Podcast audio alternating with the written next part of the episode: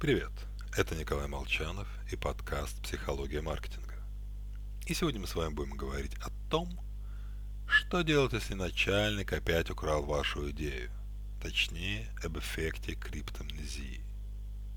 Итак, вы знаете, оживленно говорит на совещании начальник, меня вчера посетила отличная идея. И затем – на протяжении 30 минут, нахваливая себя и упирая на несомненные преимущества, излагает идею, которую вы рассказали ему неделю назад.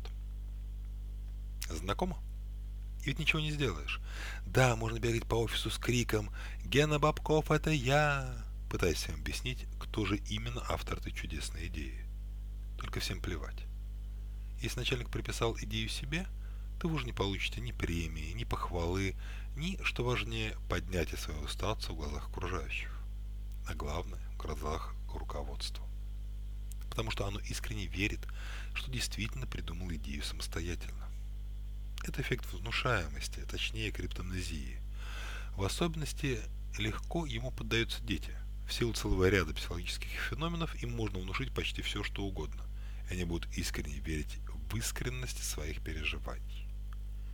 Мы путаем реальные и воображаем воспоминания и поддаемся неосознанному плагиату, принимая чужие мысли за свои.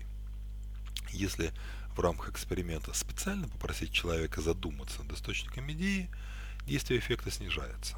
Но начальнику или партнеру так не скажешь. Поэтому, хоть и отдает бюрократии, оставляйте цифровой след. Формулируйте важные моменты письменно. С вами был Николай Молчанов и подкаст «Психология маркетинга».